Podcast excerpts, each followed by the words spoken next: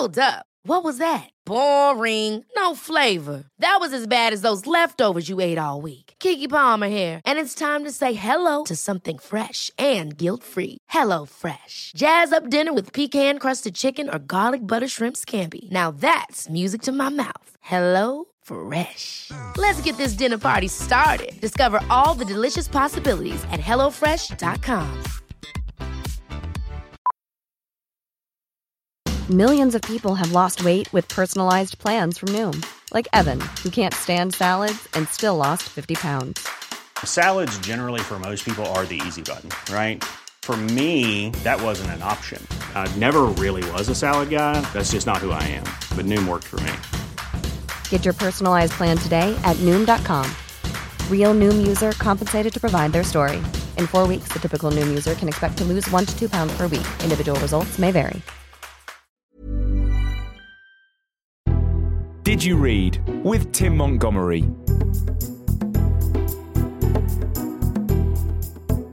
Well, it's been a long time since we've had a Did You Read podcast, but we are now back after the summer, and it's been an eventful summer in politics with reshuffles and party conferences. So, to judge the status and the health and the strength of our three, or is it four party political leaders in Britain, I'm joined by Phil Collins, the chief leader writer of The Times, and two of our regular columnists, Rachel Sylvester and Alice Thomson. Can we start off with you, uh, Rachel, please, and talk about David Cameron? In many ways, he's in a very strong position. His party seems more united behind him than for some time. The economy seems to be recovering. He still has his ideal Labour opponent in the Ed Balls, Ed Miliband leadership team. But he's still behind in the opinion polls. He still has this challenge of the electoral geography with UKIP having split the right wing vote. How do you see his status, particularly after the reshuffle that he's just uh, conducted and you've written about for Tuesday's Times? The summer seemed to go very well for Cameron. The economy seemed to be doing well. As you say, his party was uniting behind him. But there's still this kind of fatal flaw, potentially, that he has, which is the Tories seen as out of touch with ordinary people? Are they still the sort of posh boys who don't know the price of milk or bread? Um, and the reshuffle uh, this week was designed to try and address that. So the, we saw the promotion of lots more women, people, particularly from Midlands and the North, some ethnic minority ministers. And it was designed to send a message that we are, you know, just like you, ordinary people, you know, from all parts of the country, men, women, all. They were actually briefing people. this is explicit. I spoke to someone from Number Ten as the ministers were walking up Downing Street to get their jobs, and I was told this is about women and Midlands and Northern MPs showing that we're in touch and you know putting people in a position to go into the cabinet in time for the general election. As our representative Phil of the North here at the, t- the time, are you impressed with this uh, reshuffle focus, or is it just entirely cosmetic? Well, they've done what they can do, but what they can do isn't very much. I think some good people have been promoted, and and uh, Sajid Javid, for instance, I think is a very impressive person to be financial secretary to the Treasury, and will go a lot further. So they've done what they can do, but the real fundamental question is that the the reason the North struggles. Uh, with the Conservatives, partly historical, partly the, the legacy of Margaret Thatcher. But in more recent times, if your main mission as a government is to cut back uh, government spending, then those towns had become very heavily, excessively reliant on government spending. So inevitably, the burden is going to fall most in the north. That's not deliberate anti-northern policy. It's just the inevitable consequence of cutting back public spending. And faced with that fundamental fact, of politics. It's very difficult to see how the Conservatives win in the north of England, notwithstanding a reshuffle, which is fine. But reshuffles very rarely change the real landscape of politics, and I doubt this one will either. Because you wrote uh, your last column, you talked about two nations in Britain, and you talked about a Conservative Party, David Cameron, that wanted to reach out, but just his message couldn't travel. And there seemed to be implication there that it wasn't just about state spending and manufacturing and structural, but in the same way that the Tory brand has become completely toxic and unacceptable in Scotland, there was a danger of that happening or in parts of the north as well. Do, do, do, is that what you meant? Yes, that's a very good summary. That, that is that is what I meant. I think there's a real danger in the urban northern uh, places that, that voting Tory becomes completely countercultural. That the Conservatives have no councillors at all in Manchester, Newcastle, Sheffield, or Liverpool, and they, these are huge metropolises for for the Tories not to have any representation at all. And I think David Cameron is not a great leader to take that message. He doesn't look and sound like a Conservative Party that will do well in the north of England. And not since Margaret Thatcher really have had the Conservatives had a transformative leader. I also said, and I'm sure we'll come on to this, that the same is true of the Labour Party, which is equally bedded into its heartlands and, and will struggle to break through in the south of England. In David Cameron's party conference speech, there was quite a lot of Margaret Thatcher in tribute, direct tributes to her from him, and also I think a lot of Thatcherite emphasis on enterprise and job creation. Why do you think David Cameron was so focused on that message? Is it because he needs to win the loyalty of his party, or is he trying to set the next election up in a very traditional way of Conservative the party of enterprise and Labour the party of the state? I think David Cameron's main issue at the moment is trying to steady the boat. That's what he really wants to do. He thinks the economy's working. He thinks they're about to get into port, and he thinks that if they start rocking the boat, it's all going to go wrong. And you can see that with his reshuffle, which was incredibly bland, actually, and um, very light. And it was, you know, it wasn't the night of the, the long knives, as everyone always says. It was sort of night of the long drives. It's about as far as anyone could take it, which was sort of get rid of the posh people. But there weren't many that went. Richard Benyon was the only one. And I think that his main preoccupation at the moment is to try and do as little as possible. So I think the speech actually said very little and had very little on policy. Do you think there'll be a bigger reshuffle before the election? We've got 18 months to go until the country votes. I think that theme, Tim, though, that you began with there of enterprise on the one hand and the state on the other will be in a way, one of the themes of the general election. I think in the conference season, we've seen some of the election themes prefigured. And very clearly, the Conservatives are going to run quite hard on Labour can't be trusted with the economy. It's been very difficult, but we've come through it. Don't give the keys back to those people who crashed the car. And to some extent, you might think Ed Miliband walked into that with his own speech. So the lines are quite clearly drawn, and the, the two parties are further apart now than they've been for quite some years, I think. That seems a good moment to turn our attention to Ed Miliband because looking back, he did have a really bad summer. We had, I think, through most of um, July and August, there was a drip, drip, drip of Labour figures questioning Labour strategy. We had the opinion polls tighten very considerably. And then there was that Syria vote that some people reacted very badly to, but at the same time, it seemed to solidify his support in the party. And then he did this very populist speech um, at his Brighton conference where he focused on energy prices. Is he completely safe in the Labour Party now? He is going to be the Labour leader at the next general election.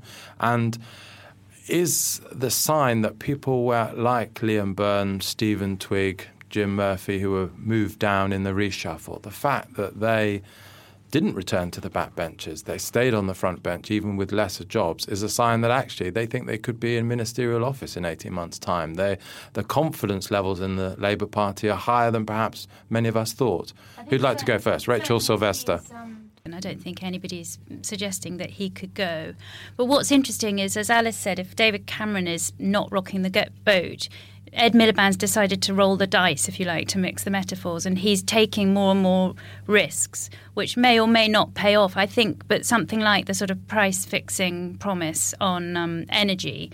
It's, it may not be kind of sensible economics. It may not be sort of good to strategically for the Labour Party in a way, but it's popular. And he's decided to sort of take a gamble and, you know, throw the dice and see whether it pays off. And I think the Tories are complacent if they think that it, it won't work, if they assume that the sort of voters will see through it, because they might not. I don't think the Tories are actually that complacent at the moment. I think they're quite nervous in number 10 because they, the, one of the big problems with Ed Miliband was that he was seen as incredibly weak and indecisive.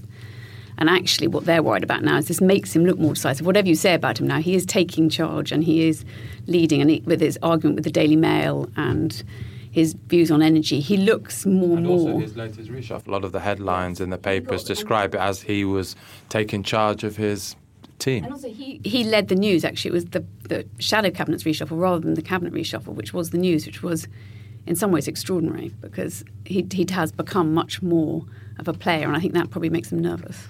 Can I just um, dissent from this Ed Miliband loving? As someone who generally prefers him when he's silent, I thought he had a very good summer. Um, it was since he came back that I think things have gone off a cliff.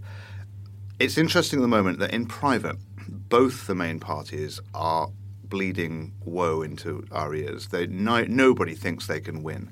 So the outward feeling of Labour Party conference was one of confidence they're going to win. And I think the fact that people are sticking around on the front bench mean does mean they think they well might. But you talk to them in private and you scratch beneath the surface a bit, and they think the Labour support is very soft, and they're very worried that with UKIP scoring 11, 12% at the moment in the polls, that they still only have a lead of 4 or 5%. And they, there's a part of them that knows that's not good enough. Mm.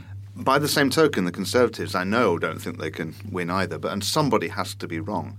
And my own view is that I don't think the conference season and the reshufflers will have done a great deal for Ed Miliband because I think the view of Ed Miliband had already settled. I think I think he's over with with the British people. I think they've rumbled him, and I think that if we we look forward, there'll be a moment when people take a look and think, "Are you prime ministerial material?" No.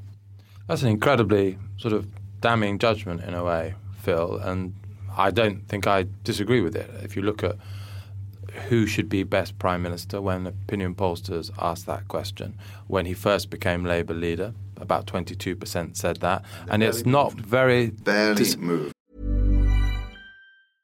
Hey, I'm Ryan Reynolds. Recently, I asked Mint Mobile's legal team if big wireless companies are allowed to raise prices due to inflation. They said yes. And then when I asked if raising prices technically violates those onerous two year contracts, they said, What the f are you talking about, you insane Hollywood ass? F- So to recap, we're cutting the price of Mint Unlimited from $30 a month to just $15 a month. Give it a try at mintmobile.com slash switch. $45 upfront for three months plus taxes and fees. Promo rate for new customers for limited time. Unlimited more than 40 gigabytes per month. Slows. Full terms at mintmobile.com. Ever catch yourself eating the same flavorless dinner three days in a row? Dreaming of something better? Well, HelloFresh is your guilt-free dream come true, baby. It's me, Keke Palmer.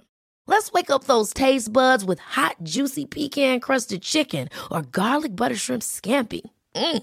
Hello Fresh. Stop dreaming of all the delicious possibilities and dig in at HelloFresh.com. Let's get this dinner party started.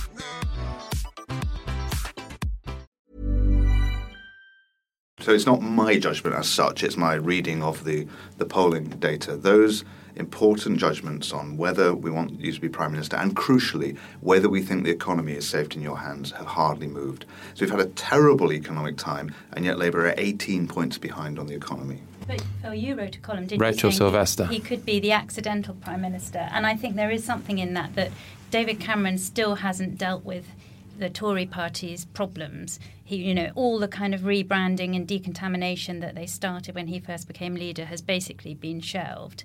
And if um, you know people don't really feel that the Tories are on their side, Labour might might slip in. Actually, Uh, that's true. That's true. And in fact, just recently I wrote that there are Labour ministers now, former Labour ministers, who who've moved from fearing that they're going to lose to fearing that they're going to win for precisely that reason. The electoral system now isn't working for four-party politics, and it, it's quite possible that Labour could win, or at least be the largest si- single party on a really quite small percentage of the vote. yeah. Yeah. I think Alice that must Thomson. be why um, the Liberal Democrats are so relaxed in some ways, because actually, when you look at it, you think, you know, they're doing appallingly in the polls, and they couldn't be doing any worse, really. And yet there was smiling. Nick Clegg looked totally confident. He hasn't had any leadership challenge at all. He seems, I mean, he's got more smug actually over the years, and I think that's partly because he thinks there is going to be a coalition. He can't see right. not being in power again. He, you know, and he loves these reshuffles just because he can use his power, and he thinks, you know, he'd quite like to do that again for Well, another few well, years. let's turn our focus to Nick Clegg and the Liberal Democrats. Staying with you, Alice. Um, Nick Clegg did seem, by all accounts, to have a reasonably successful party conference and summer. Um, partly because I think Vince Cable is now no longer seen as the credible leader in waiting that he was. Nick Clegg seems to have no real challenge to his his leadership. Um, but they are still flat on their backs in the opinion polls. our belief that they are in a good place is simply because we can't see Labour or the Conservatives winning, and Nick Clegg will hold the balance of power, and his message that he would humanise a Conservative government and make a Labour government a little bit more respectable and grown up is quite a simple, understandable message. Is that why we think the Liberal Democrats are in an okay place? I think it is. I mean, when you look at Miriam doing her interview today, she seems very calm and relaxed too. They all feel that they're going to be there for another few years. And actually, it's quite a fun place to be being a kingmaker and being able to say, you know, not having to come up with that much of your own. You have a few policies that you trade and swap around. They love talking about the trades they've done and what, you know, what, you know, their power that they're wielding.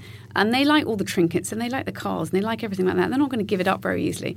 But actually, they know they're never going to be a pound. They don't actually need very many seats at the next election to be that kingmaker. That's 30, the problem. 40? Mm. So they could lose so they a don't, third or so yes. of their seats and still be the kingmakers. Phil Collins. And there's one more reason to that for their optimism, which is not entirely misplaced, which is that in the local elections recently, even though on the national poll they did awfully, in places where they hold the sitting MP, they came first. Mm. So in their places, which are the only places they're going to fight in the next election, they're still doing quite well. And reports are coming back from Labour people in fights they've got against Lib Dems. We're saying these are difficult fights. The Liberal Democrats are pretty well embedded in certain places. Mm. So I think their vote's about to become more efficient which is to say there'll be fewer people voting Lib Dem, but there won't be that many losses of MPs. There will be some.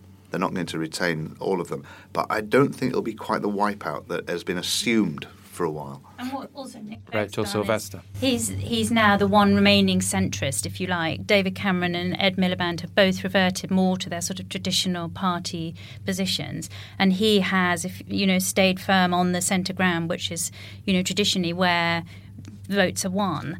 Um, and I think, you know, you think of the Eastleigh by election where the Tories tried to chase after UKIP, Labour was nowhere, and the Lib Dems won. I think it's, it's clear now that for, out of the conference season, all three leaders are more secure in their positions than they were perhaps six months ago. I mean, I agree with Rachel that the, any incipient threat to Ed Miliband has, has, disappeared. David Cameron, as you said, Tim, uh, is in a much better position with his party, and so is Nick Clegg, and, and rivals have, have, slowly dropped away. Uh, Rachel Sylvester, if we are right around this table and a hung parliament is again very likely, David Cameron spends a lot of time in close you know, cooperation with the Liberal Democrats and Nick Clegg.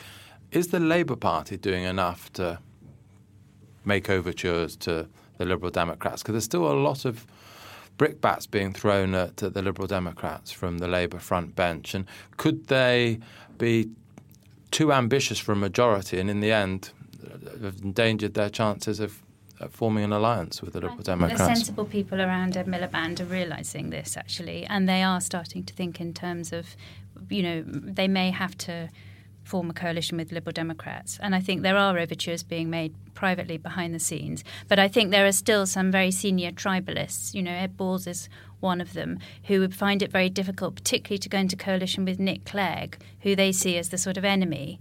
And I think that there's a pro- potential problem that some of these Labour people will say, oh, we'll, we'll do a deal with Lib Dems, but not if Nick Clegg's the leader. Mm. And you can't really have one party telling another party who their leader should be.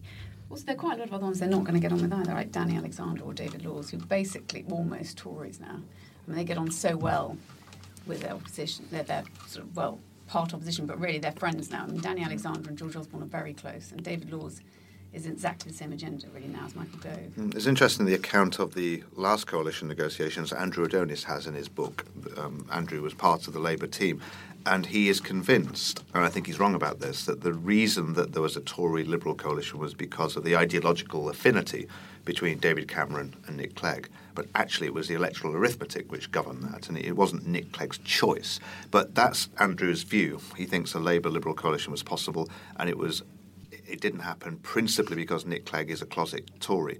Now, if even Andrew Adonis thinks that, and he's one of the most enlightened and liberal members of the Labour Party, I think the hostility towards the Lib Dems that Rachel alluded to is still a, a serious factor.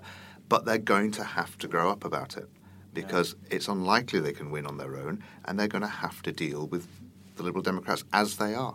I still think, though, that there are many reasons in the next parliament why a Lib Lab pact would be more sensible for the Liberal Democrats. In a sense, a lot of things they wanted to do with the Conservatives have been done, whereas things like a mansion tax, green taxes, Europe, there's more things now that a Lib Lab project could take forward. And so I think there will be a lot of uh, hunger inside the Liberal Democrat Party to take forward that uh, Lib Lab Pact. But I'm not going to let any of you respond to that because we're nearly out of time, and I want to finish on the fourth party leader. We're not quite in a three party system anymore. We have UKIP, particularly nipping at the heels of the Conservatives. And uh, Alice, start with you on this one. We had that um, Godfrey Bloom incident on the edge of the UKIP conference, but no discernible impact on UKIP's or Nigel Farage's poll ratings. We in Westminster may have thought it was an unattractive incident, but the anti politics flavour of UKIP seems they're almost uh, above any of the normal criteria that would hurt a political party. Well, I think that's the thing. They're not being scrutinised, really, are they? Because we don't think they're serious in the same way the Lib Dems never scrutinised before.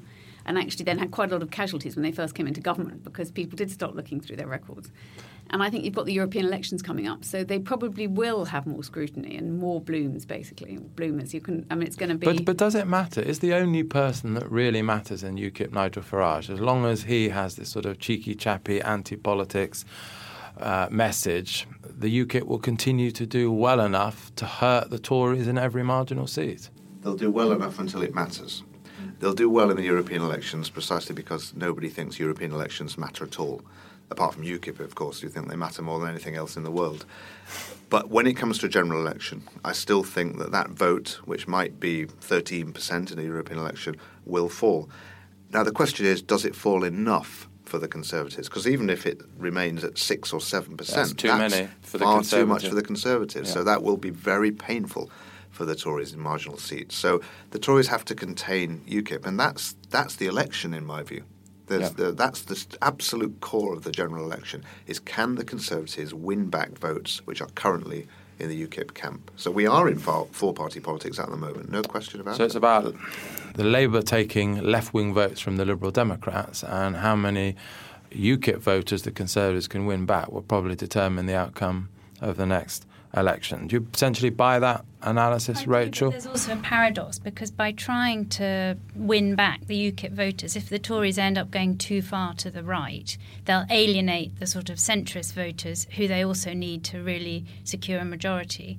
Likewise for Labour, if they go too far to the left, they will alienate those centrist voters. So I think although the, the UKIP is affecting, distorting politics, if you like, in the end it will come back to the sort of basic you know, who who looks like the most sensible government that people can trust. Well, I'm afraid that's all we have time for today. Thank you, Rachel Sylvester, Alice Thomson, Phil Collins for joining me. We will be back next week for another edition of the Did You Read podcast. You can read and access some of the articles that we've been discussing on the uh, Comment Central blog on the Times opinion page. And uh, I'd just like to thank Alex Jakes for producing this podcast, the final time he will be producing this podcast. Thanks for listening and hopefully see you next week.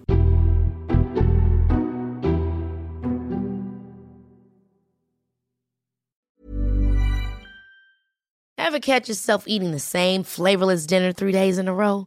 Dreaming of something better? Well, HelloFresh is your guilt free dream come true, baby. It's me, Keke Palmer. Let's wake up those taste buds with hot, juicy pecan crusted chicken or garlic butter shrimp scampi.